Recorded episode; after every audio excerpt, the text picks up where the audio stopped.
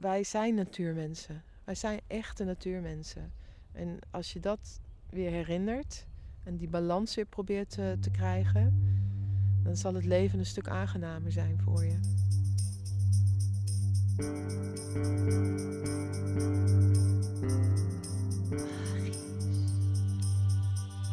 Je luistert naar Magisch Nederland, de podcast.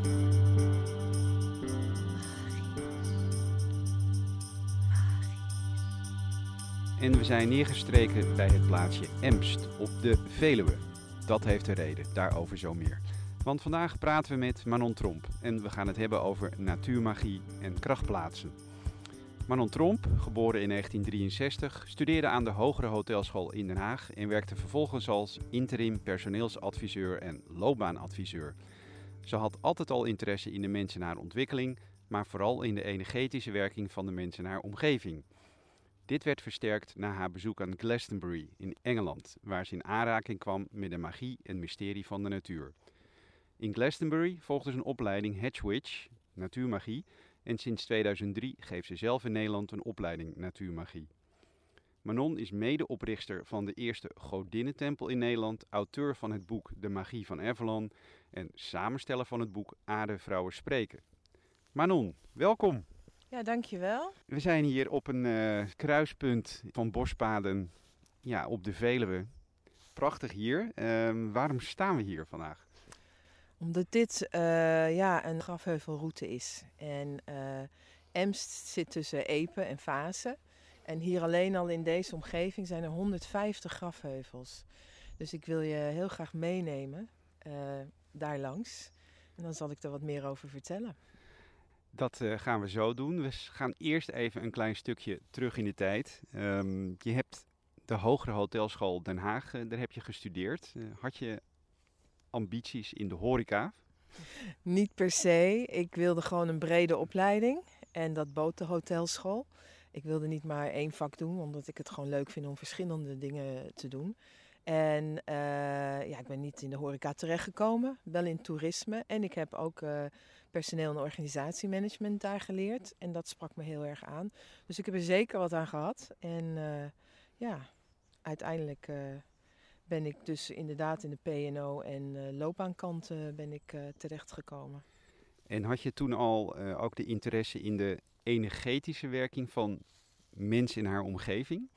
Waarschijnlijk onbewust al wel. Uh, ik, zit me, ik, ik, kan me nog herinneren dat ik als tiener op de middelbare school wel een, een uh, zo'n uh, spreekbeurt deed. En dat was over heksen. Dus dat is wel heel grappig. Daar zit ik opeens aan te denken. Uh, dus ik had er al interesse in, blijkbaar. Maar dat is dan iets onbewust. Hè? Dat kwam pas na mijn 25ste kwam het echt naar boven. En toen wilde ik gewoon meer weten van het energetische. En toen ben ik uh, als eerste dus op naar medium gegaan, want dat intrigeerde mij enorm. En uh, ja, daar kreeg ik ook dingen te horen. Daar stond ik echt helemaal, nou ja, ik vond het bijna ongelooflijk, maar toch eigenlijk geloofde ik het allemaal wel. En het deed me ook heel veel. En toen ben ik me meer gaan ontwikkelen in intuïtief bezig zijn, intuïtief leren dingen op te pikken. He, dus ik pikte, ik pikte blijkbaar al heel veel op van mensen om me heen, van situaties. He, als je voelt van, oh die klopt niet, wat zit daarachter? Of uh, je bent ergens in een huis, je denkt, hé bah, wat is hier gebeurd, weet je? Nou ja, dat soort dingen. Ja. En dat werd steeds duidelijker voor mij dat ik dat kon oppakken, dat ik daar zo'n antenne voor heb, wat we trouwens allemaal hebben. En ja, ja en zo ben ik op dat pad terechtgekomen. Toen ging je naar Glastonbury. Uh, hoe kwam je daar eigenlijk terecht? Was dat bij toeval? Of? nou ja, ze zullen, dat zal je wel weten, niks is bij toeval natuurlijk. um, het is heel grappig. Ik, was, ik deed een intuïtieve uh, ontwikkelingscursus in Haarlem. En uh, ik ontmoette daar iemand en daar klikte ik wel goed mee. En die vertelde mij over Glastonbury en over Avalon. En Avalon natuurlijk, hè, koning Arthur, Merlijn. Ja, dat heeft me ook altijd geïntrigeerd. En die vertelde mij dat zij daar een opleiding uh, priesteres van Avalon ging doen. Nou, dat klonk al heel interessant. En toen zei ze, nou, kom een keer mee, een weekend. En zo ben ik daar eigenlijk terechtgekomen. Um, je schrijft in je, in je boekje dat het voelde als thuiskomen. Ja. Maar wat, wat, eh, wat, wat gebeurde er precies? Ja, wat ik kan beschrijven is het, het gevoel van dat je op dat moment je volledig eh, geaccepteerd voelt. Dus dat is dat jij gewoon totaal kan zijn wie je bent. Dat je je niet druk hoeft te maken eh, of iemand kritiek op je heeft. Of dat je een bepaalde kant van jezelf niet kon laten zien. Het was een onvoorwaardelijke acceptatie. En ik had nog nooit zoiets gevoeld. Het voelde heel erg vrij. Ehm, ja, en, en, en ik dacht ook eerst van wat is hier aan de hand? En het blijkt dat ik niet de enige ben, maar dat daar in dat gebiedje, hè, dus eh, bij Glastonbury, heel veel mensen dit gevoel hebben.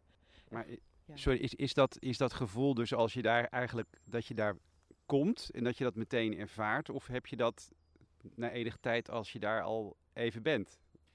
Nou, in mijn geval voelde ik het meteen. Het is alsof je een soort eh, sluier eh, inderdaad eh, binnengaat. En dan kom je ergens en dan denk je, hè, kan dit? Is dit mogelijk?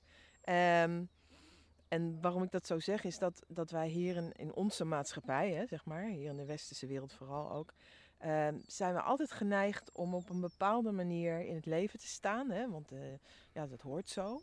Dus er zijn bepaalde kanten van ons, vooral die, eh, die, die energetische en intuïtieve kanten, die we verbergen. Hè, want dat mag niet, dat kan niet. Ehm, en daar kon dat gewoon allemaal.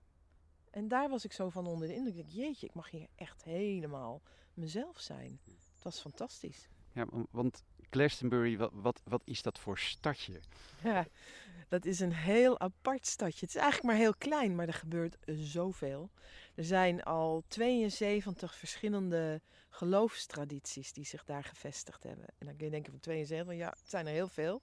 Maar van boeddhisme tot aan het Keltische, tot aan nou ja, shamanisme, alles is daar. Omdat dat dus kan, hè? die onvoorwaardelijke acceptatie. Het is eigenlijk, ik noem het het soort mekka van Engeland. En eh, als je op het gebied van, van eh, natuurlijke tradities vooral. Ja. Dus de oude pagan noemen ze dat, de oude heidense geloven. Ja, dat is daar het bolwerk van. En iedereen komt daar ook naartoe. En hoe komt het dat iedereen daar naartoe komt? Ja, dat is. ehm, eh, ik heb heel veel verhalen gehoord van mensen die daar toevallig zijn terechtgekomen. Maar ook van mensen die gewoon wakker werden. Hè. Eh, Iemand bijvoorbeeld in Amerika, die voelde eh, Avalon, ik moet daarheen. En die kwamen dan vervolgens in Glastonbury terecht, maar wisten niet waarom. Ehm, en andere mensen gaan er heel bewust heen, omdat ze weten dat de legendes van Avalon daar aan gekoppeld zijn. Die krijgen die verhalen en die willen dat ook meemaken, dus dan gaan ze daarheen. Maar heel veel mensen, die gaan echt puur op gevoel daar uh, naartoe. Maar die weten eigenlijk niet waarom. Misschien is dat wel even leuk om te vertellen. De, ja, de geschiedenis of, van Avalon. Ja, geschiedenis van Avalon. Avalon is natuurlijk, ehm, eh, kennen we natuurlijk uit de verhalen van vooral koning Arthur hè? en eh, Merlijn, et cetera.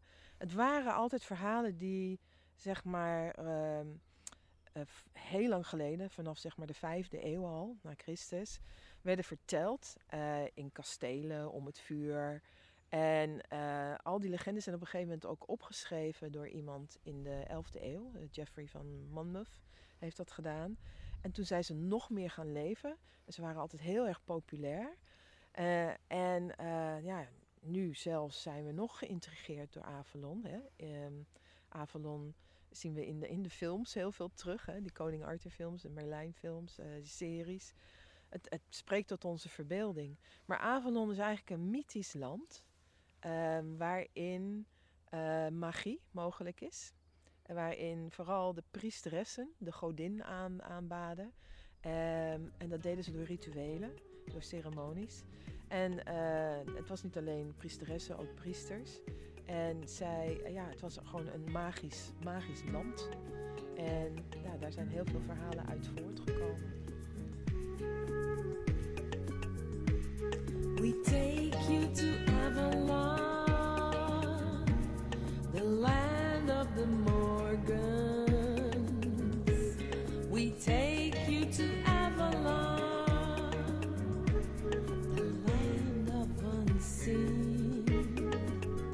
is wel zo dat er, er verschillende plekken in, eh, in de wereld zeggen dat zij Avalon zijn. Eh, Avalon is natuurlijk ook niet fysiek. Eh, maar Glastonbury heeft toch wel, denk ik, een, een hele goede aanspraak op Avalon. Omdat er heel veel vanuit de legendes klopt met Glastonbury en Avalon. Jij ging daar de opleiding eh Hedge Witch doen. Ja. Wat, wat gebeurt er op zo'n opleiding? Ja, het klinkt interessant, hè? Eh, het grappige was dat mijn vriendin die deed dus die priesteres van Avalon opleiding, maar dat trok mij niet zo. Ehm, en ik wilde meer de heksenkant op. Ik weet niet waarom. Ik, eh, ik voelde meer een heks in mijzelf, zeg maar. Ehm Hedgewitch betekent eh, de heks aan de heg, letterlijk. En die heg die moet je zien als vroeger, hè, toen eh, de dorpen er waren, was de heg de afsluiting van het dorp, de bescherming van het dorp. En de kruidenvrouwtjes die woonden echt pal naast die heg, zodat ze heel makkelijk het bos in konden gaan om daar hun kruiden te verzamelen. Hè. Dat, eh, zij waren zeg maar de heksen van toen. En de heg is ook ehm, de edge, zeg maar, of de, de grens tussen de twee werelden. Zo moet je dat zien. Ehm, wat ik daar geleerd heb, is vooral hoe je ehm, de, de, de cyclus van de natuur volgt. Dus eigenlijk heeft elk seizoen eh, heeft een energie. En die energie kun je gebruiken. En die energie, die voelen wij ook weer van binnen. Heel vaak is het nu onbewust bij mensen. Maar hè, je weet het zelf, als de lente komt worden we vrolijk. Als de winter komt dan willen we slapen. Dat soort dingen. Maar, ehm, dus ik ben me meer gaan afstemmen op die cyclus. En ik ben ceremonies leren, leren doen. En ceremonies zijn gewoon heel erg belangrijk. Om op dat moment gewoon perfect eh, in verbinding te staan met de kosmos, noem ik het dan maar even. En daardoor dingen te kunnen laten gebeuren bijvoorbeeld. Of dingen te eren die er zijn. Eh, maar dat je stilstaat bij bepaalde momenten in de natuur. En dat doen we niet genoeg natuurlijk. En is dit wat je nu benoemt, eh, dat is de Keltische traditie? Of is het ook, is het ook veel breder dan dat? Eigenlijk breder, maar ik heb dan in dit geval de Keltische, het Keltische wiel heb ik gevolgd. En die eh, is ook van toepassing natuurlijk op waar wij hier leven. In, in Nederland, in Engeland, in Schotland, eh, zelfs in Duitsland. Dat, dat, dat seizoenen, die seizoenencyclus, die geldt heel erg hier. Maar de Indianen in Amerika doen dat natuurlijk ook. Die hebben hun eigen wiel weer. Die Aboriginals in Australië doen het ook weer. Hebben ook weer hun eigen wiel. Maar het komt allemaal op hetzelfde neer. Het is de eerbied eh, voor eh, zeg maar het sacred in, in de natuur. Het Keltisch jaarwiel heeft eigenlijk acht seizoenen. Dus eh, wij hebben natuurlijk vier seizoenen. Hè? We hebben gewoon de, de winter, lente, zomer en herfst. Maar tussen elk van die seizoenen, precies in het midden daarvan, is ook nog een andere, ander seizoen. En dat heeft, de Kelten hebben dat toen afgestemd op de merkbare energieveranderingen in de aarde. Dus eh, bijvoorbeeld, we hebben er net eentje gehad, 1 februari. Dan zou je denken, wat is er nou 1 februari? Dan komen de eerste bloemetjes weer omhoog. Krokus bijvoorbeeld, hè? of de, de, de sneeuwklokjes. Dat betekent de aarde begint zich weer te bewegen na een lange winterslaap. Dus zo werkt dat wiel. Dus nou, wat is dan die energie van die, eh, van die eh, inbolk, noemen we dat dan, van 1 februari? Dat is de nieuwe maagdelijke energie van hé, hey, we kunnen weer beginnen. Het jaar begint weer, we kunnen weer wat doen. En zo ga, bouwt dat hele jaar, de hele cyclus zich op eigenlijk. Dus elke, eh, elk festival heeft dan een bepaalde soort energie die je kunt gebruiken, maar waar wij van nature eigenlijk al op afgestemd zijn. En de, de feesten die gaan dan ook weer gepaard met hun eigen, eh, eigen tradities. Ja, dat klopt. Ehm, ik kan een hele leuke noemen, dat is de Beltane bijvoorbeeld, hè? 1 mei-viering. We is het meest bekend ook volgens Ja. mij. Ja. Is hij ook, ja. Is ook de meest vrolijke van Ja, het ja. hele gebeuren. Het gaat eigenlijk over de verbinding tussen man en vrouw. Om de aarde, zeg maar, en dat is symbolisch, vruchtbaar te maken. Om dan straks goed te kunnen oogsten. Zo, zo werd dat afgestemd. Ehm, en eh, dus dat was een vrolijk gebeuren. Er werden vuren gebrand. Ehm, mensen dansten om de, mei, eh, de meiboom. Hè, die meipaal, die, dat weten we, dat, doen, dat wordt nog steeds gedaan eigenlijk. En dat was ook voor de jonge man en de jonge vrouw om elkaar te leren kennen, met elkaar te flirten en te kijken van eh, ga ik straks met iemand trouwen of niet, weet je zo. Ehm, het was heel erg een, een ritueel van vruchtbaarheid. En eh, het leuke daarvan is dat je dan, eh, vroeger waren het eh, zowat orgies, om het zo maar te zeggen. Dus ze gingen dan rond die vuren dansen en dan vertrokken ze de bosjes in op de nacht van Beltane. Nou ja, en dan werden ze 's ochtends wakker en dan was er weer heel wat vruchtbaarheid gebeurd. En dan weet ik niet of ik het dan goed uitreken, maar dan zitten we op 1 februari met een eh, geboortegolf. kunnen, als de aarde weer ontwaakt Ja. en de, de, de, de, de sneeuwklokjes Ja. komen weer. Dat zou heel goed kunnen, ja. Alleen wij doen dat niet meer op die manier, dus ja. De rol van de vrouw die was en is eh, in die Keltische eh, natuurreligie eh, eh, ja, toch heel anders dan de rol van de vrouw in, in, in, in hedendaagse of, of de christelijke traditie. Kun je daar wat meer over vertellen? Ja, ehm, nou ja, de, de Kelten eh, die eh, hadden heel veel eerbied voor het vrouwelijke, maar vooral voor de vrouwelijke creatievermogen. Dus ehm, vrouwen waren degene natuurlijk die, de, baby's kregen, hè, die het leven gaven. En daarom wa- was voor hun ook ehm, de godin belangrijk. En de godin is dan dat, eh, het symbolische voor dat vrouwelijke stuk. Zij zagen de natuur eh, als een moeder hè, eh, die leven gaf. Eh, de bomen, de beesten, de mensen, alles. Ehm, dus voor hun was dat heel belangrijk, dat vrouwelijke principe van creatie. Ehm, ja, dat is helaas door christendom is dat volledig eh, ja, vervormd eigenlijk, weggehaald. En toen werd de vrouw eh, niet meer als gelijkwaardig meegenomen. En eh, was het alleen maar natuurlijk de god, de man. En daar hebben vrouwen, zeker nog tot nu toe, nog steeds last van eigenlijk. Ehm, werden in een soort hoekje gedrukt. Je mocht alleen maar dit, je mocht alleen maar dat. Ehm, ja, helaas heeft dat ze ook geleid tot waar we nu staan in de wereld met al die ellende die we nu me- meemaken. Eh, omdat het balans tussen vrouwelijk-mannelijk volledig zoek is. En eh, ook het balans tussen, eh, tussen mens en natuur is volledig zoek. En was dat ook wel een van de redenen dat je de, met de godinnentempel eh in de weer bent gegaan? Ja, op zich, ik heb gewoon veel met, eh, met het archetype godin, om het zo maar te zeggen. Ik heb veel met het, het vrouwelijke stuk van, van ons. Ehm, ik zelf moest ook leren weer vrouw te zijn eigenlijk. Want ik ben altijd maar meegegaan in die maatschappij van... je moet dit, je moet presteren, je moet studeren, je moet de ambitie, je moet... dat. En dat is heel mannelijk eigenlijk. Ja. Dus ik was mijn vrouwelijke stuk ook verloren. En daardoor, door zeg maar met die godin weer te gaan praten, zeg maar, de verbinding te maken, ehm, ben ik dat stuk vrouw van mezelf weer gaan ontdekken. En dat is wat er veel gebeurt met mensen, vooral vrouwen, maar ook voor mannen, die ook hun vrouwelijke stukken, want die hebben dat ook. Ja, eh, die dan weer in aanraking komen met, eh met godinnenwerk, zeg maar.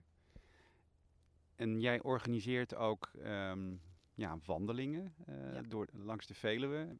Nou ja, in principe ben ik nu bezig om, eh, nou, ik heb het al gedaan eigenlijk, een- grafheuvelwandeling bijvoorbeeld, zoals we vandaag aan het doen zijn. Ehm, eh, straks ook eh, wandelingen langs de hunebedden. Dus al die oude krachtplaatsen die we in Nederland hebben en die we eigenlijk heel veel in Nederland hebben, daar organiseer ik of een, een ja, workshop-achtig iets of toertjes of wandelingen naartoe. Ja. Wat zijn krachtplaatsen? Hmm, goeie vraag. Krachtplaatsen zijn plekken in, eh, niet zozeer alleen natuurlijk, ook niet natuurlijk, maar die een bepaalde energie uitstralen. Het is net alsof de energie daar versterkt is. Dus jij kan bijvoorbeeld komen eh, bij Stonehenge, noem ik maar even, een hele belangrijke krachtplek.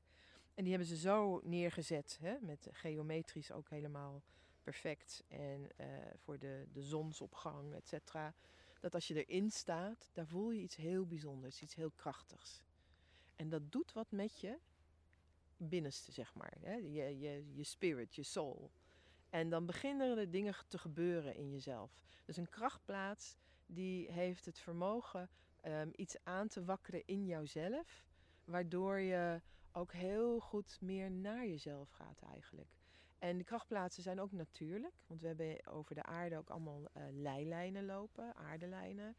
Ehm, en als je op kruisingen van die leelijnen, dat zijn ook weer energiebanen, komt, dan vaak gebeurt er ook iets met je. Hè? Dan is ook iets krachtigs. Ehm, en een grafheuvel eh, is ook zo'n eh, krachtplek. En voor iedereen is die ervaring weer anders. Het heeft te maken van hoe, hoe open sta je. Ehm, wat moet er bij jou eh, hè, aangewakkerd worden, zeg maar? Wat, wat, moet, wat moet jij leren over jezelf? Dus het, het ligt er maar net aan waar je bent. Dus dat is voor ieder an- anders. En is het te leren? Ja hoor, ja. ja. Ik, zeg altijd, dit soort dingen, je moet, ja, het eh, vereist wel eh, oefening, zeg ik altijd. Het is, niet, het is net als leren koken. Hè? Je kan niet meteen koken. Intuïtief zijn en je openstellen is ook oefening. Moet je ook doen. Ook leren. Maar we kunnen het allemaal. Maiden love, pure and white, shine into my heart tonight. Je bent ook zangeres? Vertel. Eh, ja, dat klopt. Ik, eh, ik, heb, eh, nou ja, ik zing veel jazz en blues eigenlijk. Eh, heb ik de laatste jaren heel veel gedaan. Maar ik heb ook mijn eigen muziek eh, gecreëerd. En dat heb ik eh, bijvoorbeeld ja, jaren geleden heb ik dat gedaan, gebaseerd op het Keltisch wiel waar we het over hadden. En voor elk liedje, elk seizoen, heb ik tekst geschreven. die te maken heeft met de energie van dat seizoen. En samengewerkt met een muzikant, Kees van Bokstel. En hebben we toen een cd'tje gemaakt. Ehm, dat heet Return to Avalon. En ehm, ja, dus die liedjes die zijn nu ook beschikbaar op Soundcloud en weet ik wat allemaal. Maar daar, die kun je gebruiken bijvoorbeeld in elk seizoen om die energie gewoon te voelen.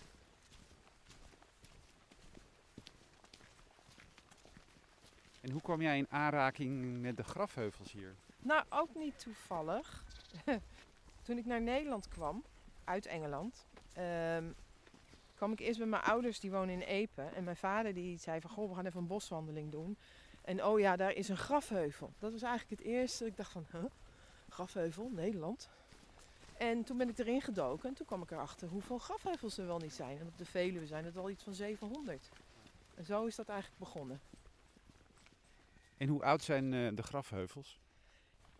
Ja, die zijn eh, verschillend. Ehm, de eerste grafheuvels zijn, ehm, die zijn gedateerd van 3000 voor Christus. En ze zijn gemaakt tot ongeveer 800 voor Christus. En ze hebben verschillende fases doorgelopen eigenlijk. Dus de eerste grafheuvels die waren voor belangrijke mensen. En die hadden hun eigen grafheuvels. Het was eigenlijk een graf waar ze ingelegd werden. Ehm, zoals ze ze gevonden hebben, ook qua botten, waren de mannen die, mocht, die lagen in een houding geloof ik naar rechts en de vrouwen naar links. Het zou misschien andersom kunnen zijn, weet ik niet. Maar... En daar hebben ze dan een grafheuvel overheen gebouwd. Zo was het. Voor die... En daar hadden ze dan wat gebruiksvoorwerpen. Ehm, en dit was al in de bronstijd dus. Ehm, en later zijn, ze, zijn die grafheuvels voor hele families ehm, gebruikt. Maar de mensen waren heel erg op dat moment heel erg aan het migreren door eh, Europa. En deze grafheuvels die zijn eh, van de, ze zeggen van de Trechterbekervolk. En die kwamen uit eh, Denemarken, Du- Noord-Duitsland, Rusland ook geloof ik. En die zijn gaan trekken door Europa. Ehm, ja, die hebben hier in de Veluwe vooral dit gebied gebruikt om grafheuvels eh, neer te zetten.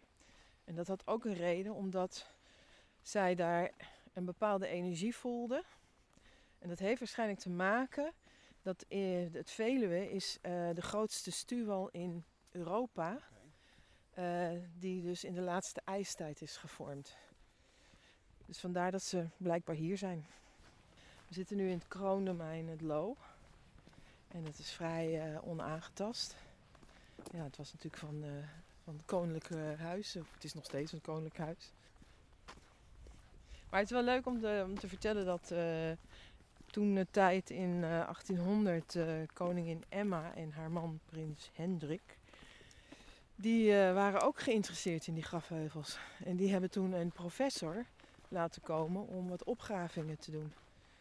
En die heeft toen het een en ander wel gevonden, hè? wat botten en gebruiksvoorwerpen. En, Ehm, maar die waren toch ook wel geïntrigeerd door deze grafheuvels. En hier nu Ehm, ik heb laatst een boswachter gesproken die hier werkt.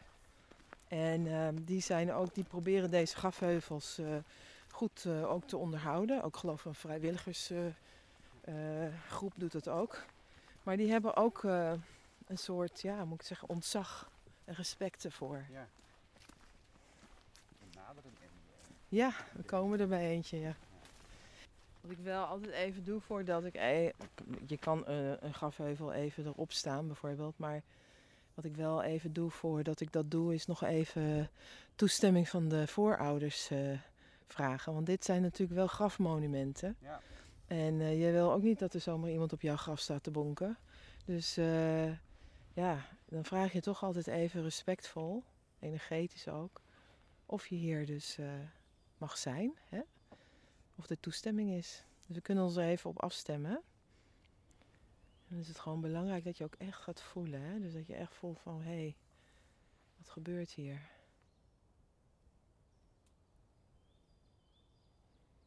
Nou ja, ik heb, eh, ik heb toestemming dus. En sommige plekken, dus je kan op verschillende plekken bovenop de grafheuvel gaan staan. En dan kan de ene plek sterker voelen dan de andere plek. Dus het is ook altijd aan te raden, goh, als je hier bent, probeer even op verschillende plekken gewoon te staan en verbinding te maken. En dan voel je wel gewoon van, hé, hey, hier is echt iets. Hè? Heeft vaak ook weer met de energiebanen te maken. Ja, en hier aan de overkant zie je er ook weer eentje. Die is iets meer verwaarloosd, zeg ik dan maar. En deze, ja, deze heuvel. Kijk, je weet niet precies wie hier gelegen heeft natuurlijk en waarom ze dood gegaan zijn, et cetera. Maar je kan je wel afstemmen op, op ja, wat er toen... Hebben ze toen ceremonie gedaan en dat soort dingen. Dat kan je meestal wel voelen, hè? want dat, zo werd het wel gedaan. Het werd met ceremonie werd het gedaan. Als jij terug in de tijd zou mogen gaan, welke tijd zou je dan uitkiezen? Ah, voor mezelf. Ja. Ja. Ik, heb een heel lijstje wat, wat ik graag zou willen zien, maar ik Ah, ik denk niet dat ik helemaal terug zou in die bronstijd zou willen. Eh, alhoewel ik wel zou willen zijn nog voordat het christendom ja. eh, begon. Toen begon de ellende, om het zo maar te zeggen. Ehm, dus ik zou nog wel graag willen meemaken hoe ze toen leefden. Hè, de Kelten. In, eh, ja.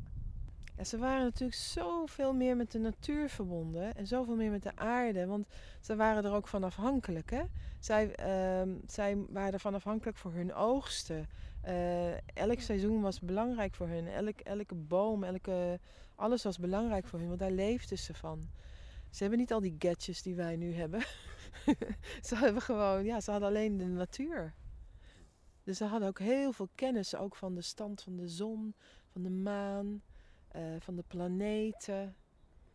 En wellicht dat, dat, hun, eh, dat ze daardoor ook misschien veel verder ontwikkeld waren dan wij nu zijn met al onze techniek. En, Wij zijn natuurlijk totaal eh, niet meer verbonden met de natuur. Nee. En heel veel mensen niet meer. En, en dat, dat breekt ons nu op. ja. Dat zien we nu aan de hele corona-episode. Dat is absoluut omdat wij niet meer respect hebben voor de natuur. En eigenlijk maar ge, ge- ja, allemaal pakken wat we pakken moeten. Om maar eh, een eh, leuk, eh, welvarend leventje te hebben. Ja, en dat is natuurlijk. Dus consumentengedrag. ja, en dat moet nu veranderen. Kijk, ik, ik, ik frustreer me er ook hoogelijk over op dit moment. Dat we zijn al een jaar in, die, hè, in deze tijd bezig met, voor die corona. En, maar er wordt ook niks gedaan om onze leefstijl aan te pakken. Helemaal niets wordt er veranderd. Als we, we gaan niet terug naar de bron van eh, de oorzaken. Hè, de oorzaken van waarom we nu in deze ellende zitten. Niks mee gedaan. En daar ben ik wel treurig over. Dus daarom, ja, ik zeg tegen iedereen, ga alsjeblieft zoveel mogelijk weer de natuur in. Verbind je met die natuur, verbind je met jezelf. Want wij zijn echt geen, eh, hoe moet ik het zeggen? Wij, zijn natuurmensen. Wij zijn echte natuurmensen. En als je dat weer herinnert en die balans weer probeert te, te krijgen, dan zal het leven een stuk aangenamer zijn voor je.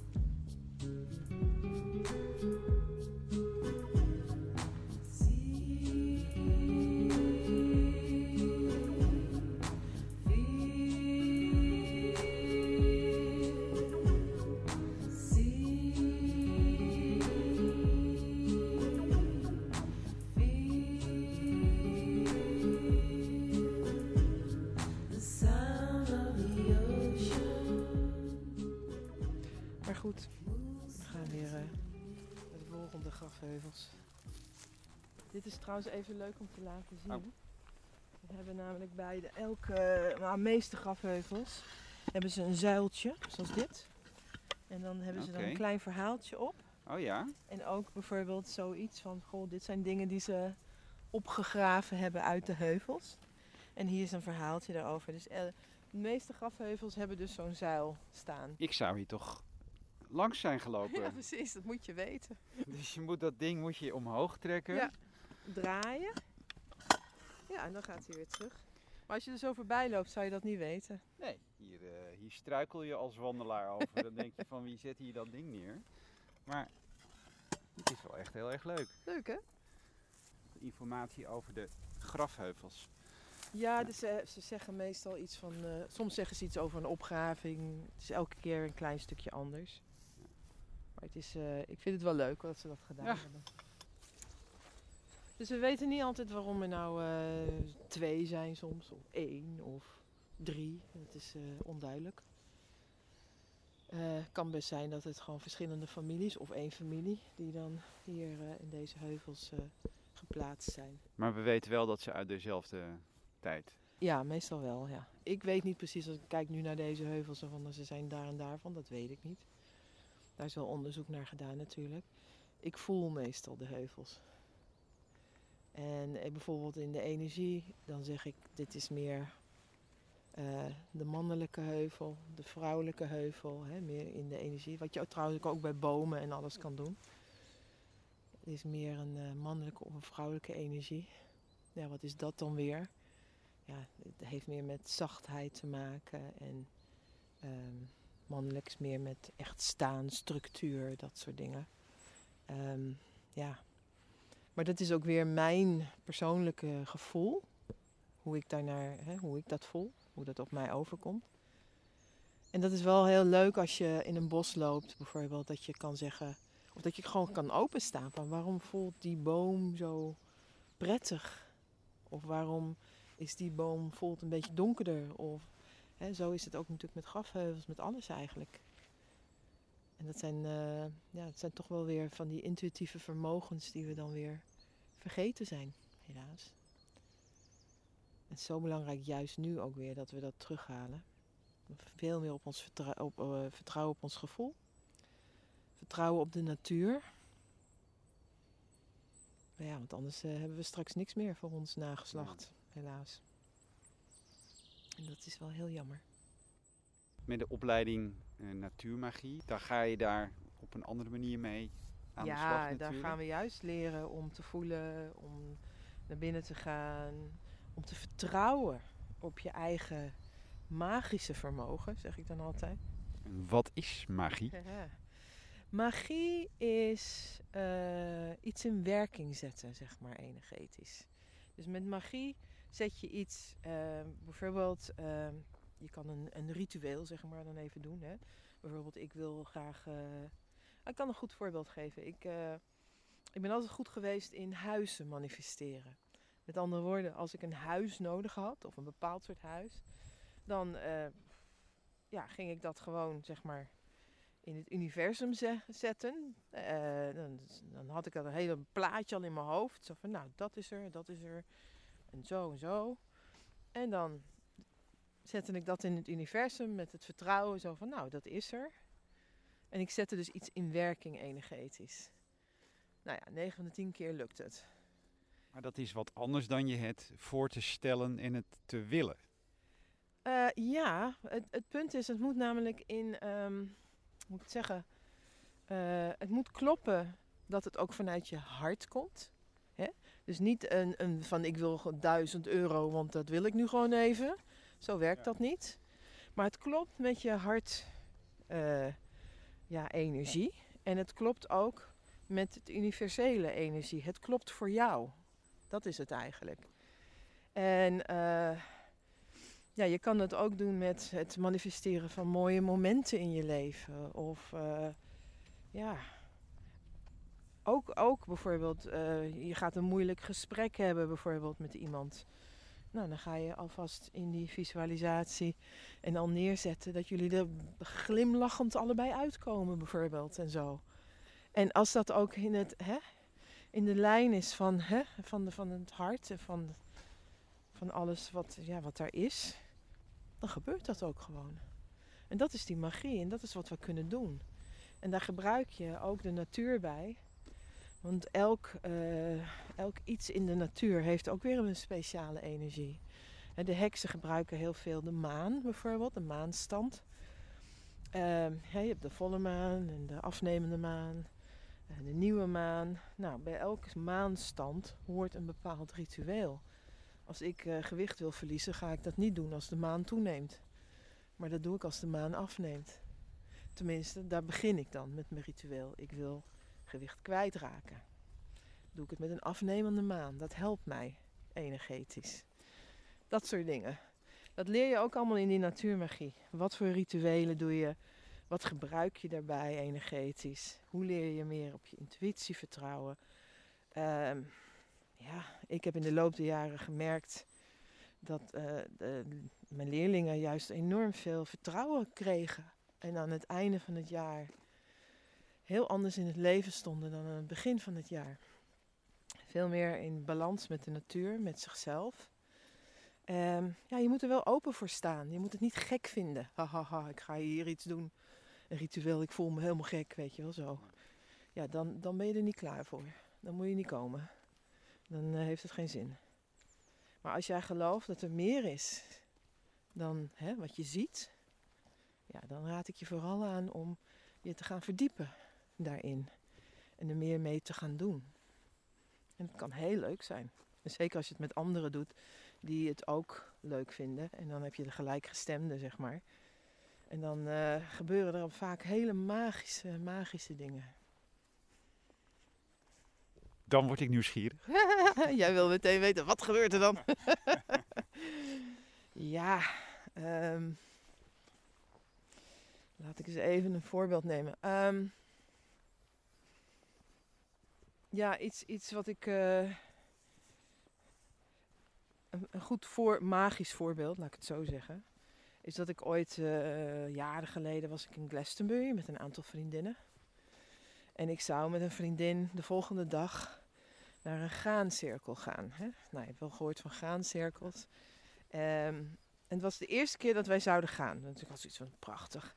Ik had me er al een beetje in verdiept. Zo van, eh, wat zijn graancirkels en eh, hoe worden ze nou gemaakt? Want er zijn natuurlijk veel verhalen over. Hè, me- mens, maken mensen ze? Zijn het de aliens? Eh, wat is het eigenlijk? Goed, maar wat ik ook gelezen had, dat het te maken had met orbs, lichtbollen. En orbs die zijn dan weer, ja wat zijn ze? Eh, lichtlichamen noemen we dat dan. Intelligente zielen. En eh, die hadden ook weer te maken met die, eh, met die eh, graancirkels en zo. Dus we zaten daar zo over te discussiëren zo die avond in Glastonbury. En toen zei ik van, nou ja, weet je, en toen had ik ook gelezen dat bepaalde groepen waren naar het gebied van de graancirkels gegaan. En die gingen dan zo'n graancirkel, gingen, gingen ze communiceren met de orbs om zo'n graancirkel te laten komen, zeg maar. En in één of twee gevallen lukte dat ook inderdaad. Dus ik zei tegen die eh, dames waar ik mee was, ik zei, nou, we kunnen daar een eh, testje mee doen om te zien hoe, hoe intelligent die orbs zijn en of ze echt met ons kunnen communiceren. Dus ik zei, nou, we stemmen ons er nu op af. En dan gaan we, ga ik nu communiceren en ik, ik teken een, iets op dit papiertje, een symbool. En nou ja, als die orbs echt geluisterd hebben en we hebben echt gecommuniceerd, of zij hebben net tegen mij gepraat of wat dan ook, dan zie ik dat morgen in de graancirkel. En ik wist nog niet waar ik naartoe ging. Ik wist nog niet wat voor graancirkel het was. Dus nou ja, ik heb een eh, symbool van een, eh, wat was het, een eh, pentakel, zo'n pentagram. Ja. eh, gemaakt. Ik zei, nou, ik liet het aan iedereen zien. Dat is hem. En de volgende dag zaten we in de auto. En die man die liet ons een, eh, een fotocopie, een fotootje zien van... Dit is de graancirkel waar we nu heen gaan. Nou, je raadt het al. Het pentagram zat erin. En dat is niet een symbool wat altijd in zo'n graancirkel voorkomt. Nee, nee. Maar ik had het dus blijkbaar wel ja, gevoeld, ge- opgevangen. Hoe je het ook wil noemen. dit soort momenten, dit soort dingen bestaan gewoon. Ja. Dit kan gewoon. En er zullen nog veel meer van dit soort momenten. Die toevallige ontmoetingen. Dat boek wat in één keer eh, eh, naar je toe komt, zeg maar. En waar je iets uit haalt wat je, wat je echt op dat moment nodig had. Eh, een ontmoeting met iemand die jou iets vertelt. Wat je op dat moment ook echt nodig hebt. En als je daar steeds meer voor open gaat staan, dan zie je wat, wat, hoe mooi die magie van het leven is eigenlijk. En kijk alleen maar naar de natuur. Hoe magisch is dit allemaal? Dus zo ja, ben ik steeds meer gaan vertrouwen op, ja, op dat, dat innerlijke stuk in mij, maar ook die, die stem van, van het universum. Ja, en als je heel goed eh, kan manifesteren en er, kan, en, en er gebeurt dan daadwerkelijk ook iets, dan kan ik me inderdaad wel voorstellen dat er in een ver verleden dat mensen daar toch een beetje wantrouwig... eh, Ja, ja, ja, ja, ja. Kijk, de, de vroegere heksen, zo, om, om zo maar te zeggen, de, de kruidenvrouwtjes van toen, die hadden natuurlijk heel veel kennis. En die wisten ook wel een beetje magie eh, te bedrijven. Ja, dat vonden heel veel mensen heel eng. Vooral eh, de patriarchale eh, dominees en nou ja, noem het allemaal maar op. Dat was te veel macht in de handen van een vrouw. Dus dat kon niet. En ja, toen werden ze vervolgd. überhaupt wil zeker het christendom helemaal niks hebben met, met alles wat met magie te maken heeft. Nee, nee, nee. Die, die, terwijl als je hun Bijbel leest, dan staan er alleen maar van dat soort verhalen in. dus dat is ook wel weer apart. Ja. Ja, Ja, er staat, eh, eh, het- je, kan eruit halen dat, ook voor, eh, dat, dat het ook voor hun absoluut bestaat. Alleen eh, dat het heel erg slecht is om je daarmee bezig te houden. precies. Hè? Dat mag jij niet doen. Dat mag alleen maar Ja. eh, God mag dat doen. Maar wij mogen dat ook. Dat is, dat is eigenlijk het verhaal en de achtergrond van eh, wie wij zijn. Hè? Deze mensen zijn overigens op een schitterende plek begraven. We hebben hier drie grafheuvels. En eh, we kunnen er even in het midden gaan staan, want dan voel je echt de kracht van die drie Ja, Om je laten we heen. dat doen. We moeten even de paadjes volgen, zodat we de heide niet kapot maken.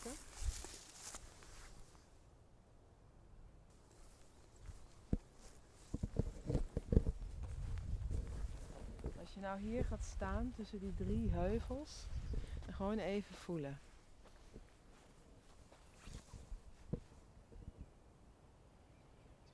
Je moet vooral eh, je aandacht aan je voeten geven, dus dat je daar je zwaartekracht eh, voelt. En dat je eigenlijk jouw voeten, hè, jouzelf, verbindt met die aarde.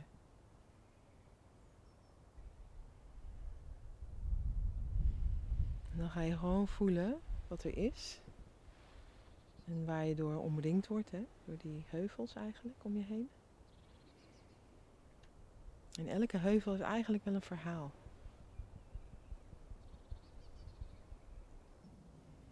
Dus hier sta je echt in een kracht-krachtplek.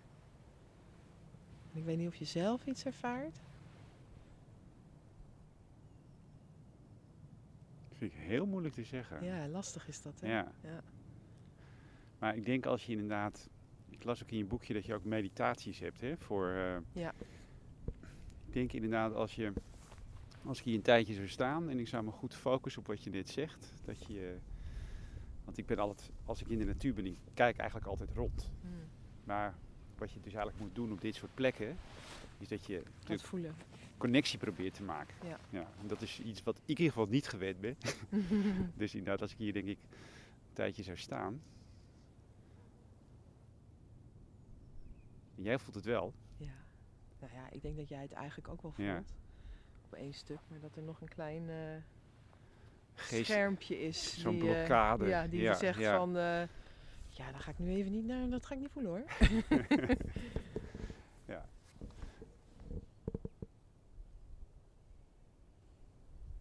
Het zit vaak al in kleine dingen. Sowieso in de rust die je misschien voelt. Ehm, in het feit dat je je al veel meer afstemt op geluiden van vogels. Ja. Op, eh, op, op, dat je opeens de wind veel meer voelt. Eh, het is meer een soort een bewustzijnsverruiming is het Dat eigenlijk. je meer onderdeel voelt van de, hè, van de omgeving. Ja. Ja. Dat ja. Mijn benen voelen zwaarder. Ah, er begint wat te gebeuren hier. Fantastisch. Ja, ja, dit bedoel ik al. Ja, ja, ja. dit bedoel ik al. Ja. Ja. Ja, en, en, en dat is. Ja, dat is inderdaad wat ik al zei. Dat je steeds meer die zwaartekracht, hè, dus je gaat voelen die verbinding met die aarde. Je gaat minder in je hoofd zitten. Je gaat meer daar zitten.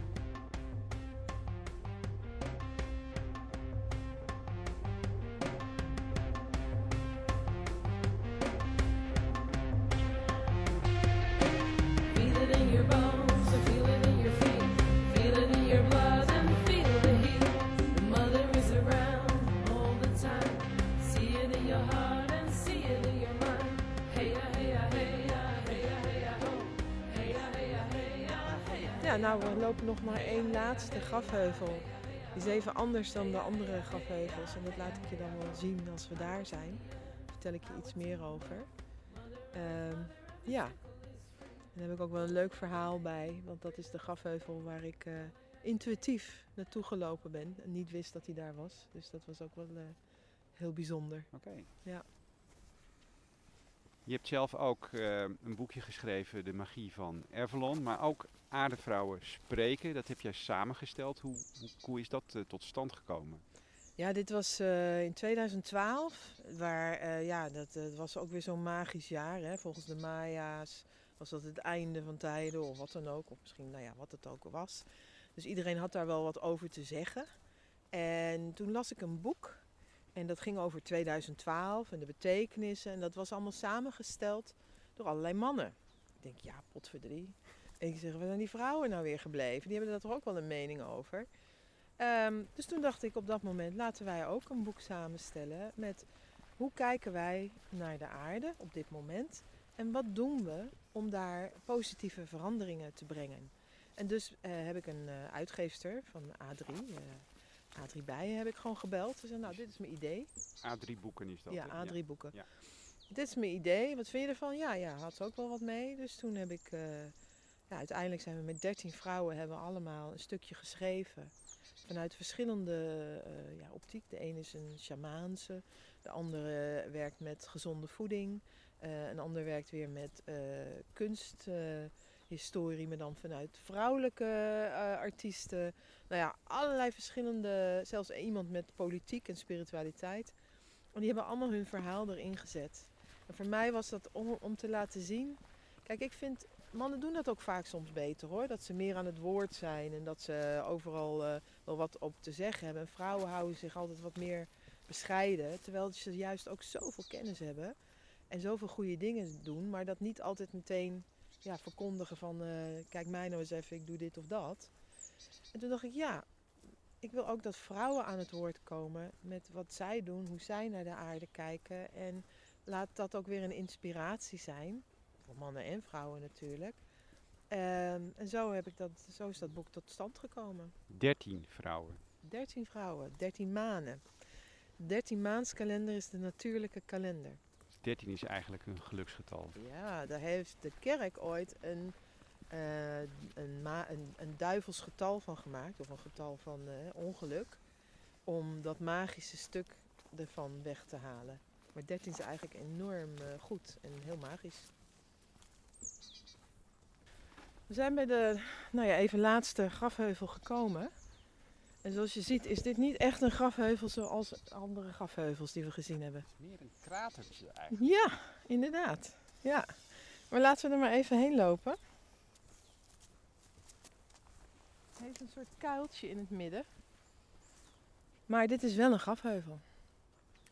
En eh, er staat zo'n leuk paaltje ook weer bij. En daar staat op te lezen dat deze grafheuvel eh, was voor de welgestelde mensen van toen. Hè? Dus de, de, de adel, laten we het zo maar noemen, in, in de bronstijd.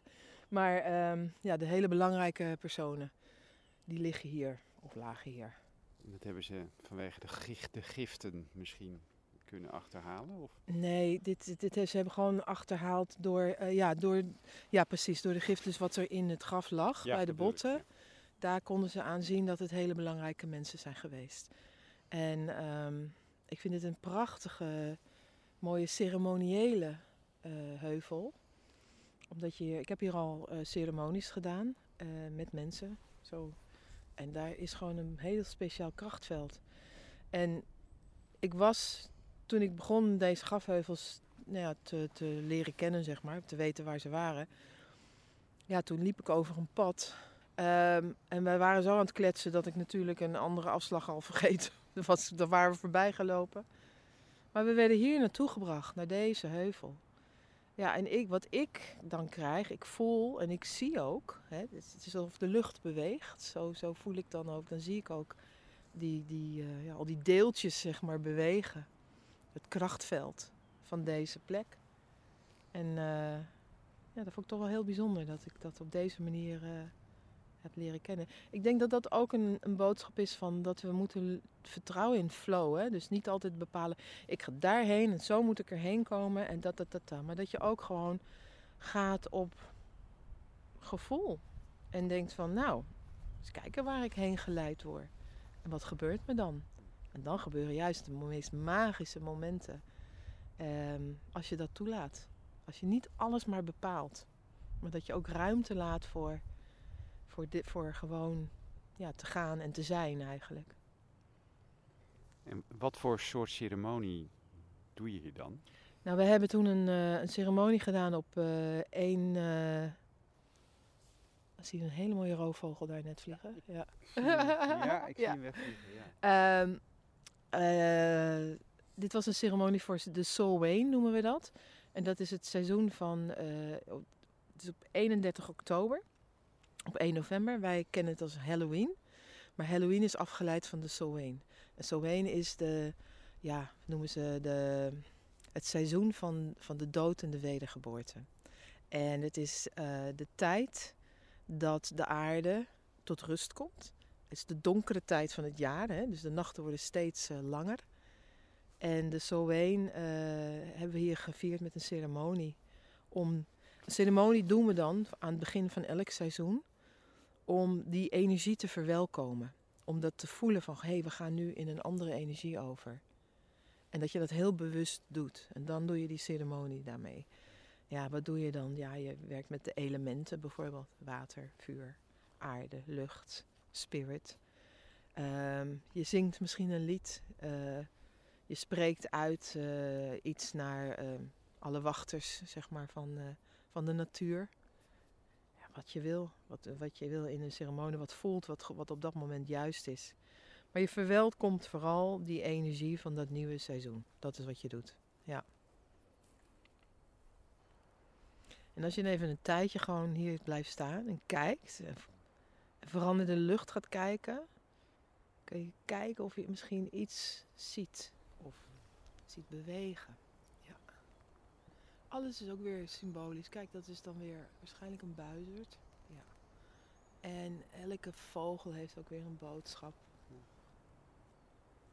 Verzorg je nog steeds de opleidingen, de natuurmagie? Ja, ik heb hem nu eigenlijk online. Eh, maar ja, online is natuurlijk nooit zoals het echt moet natuurlijk. Nee. En ik denk dat we straks wel weer de ruimte krijgen om als groep bij elkaar te komen. En dan vooral buiten. Dus dan heb ik, eh, dan heb ik weer een nieuwe cursus die, waarbij we in ieder geval acht keer in het jaar bij elkaar komen. Leren over de seizoenen, leren over de ceremonies, de elementen. En intuïtief zijn en nou ja, noem maar op. Ehm, dus dat eh, staat binnenkort op mijn website, ja. In welke website? manontrom.com. En waarschijnlijk beginnen we dan in mei. En mannen zijn ook welkom, toch? Absoluut. Nee, graag zelfs. Ja, nee, hartstikke leuk. Ja, ik Vrouwen en mannen. Plaag je er een beetje mee, want eh, het beeld is natuurlijk heel erg met natuurmagie en met heksen. En, eh, maar ik denk trouwens, Manon, juist de mannen. Ik wil ze heel graag erbij hebben. Ja, nee, ik denk eh, mannen en vrouwen. Het is voor, voor iedereen. En heks is zowel, zowel mannelijk als vrouwelijk trouwens. Dus eh, ja, kom. Kom vooral. Ja, Manontromp.com. manontrom.com, ja. Dit was aflevering 2 van Magisch Nederland. Met als gast Manon Tromp.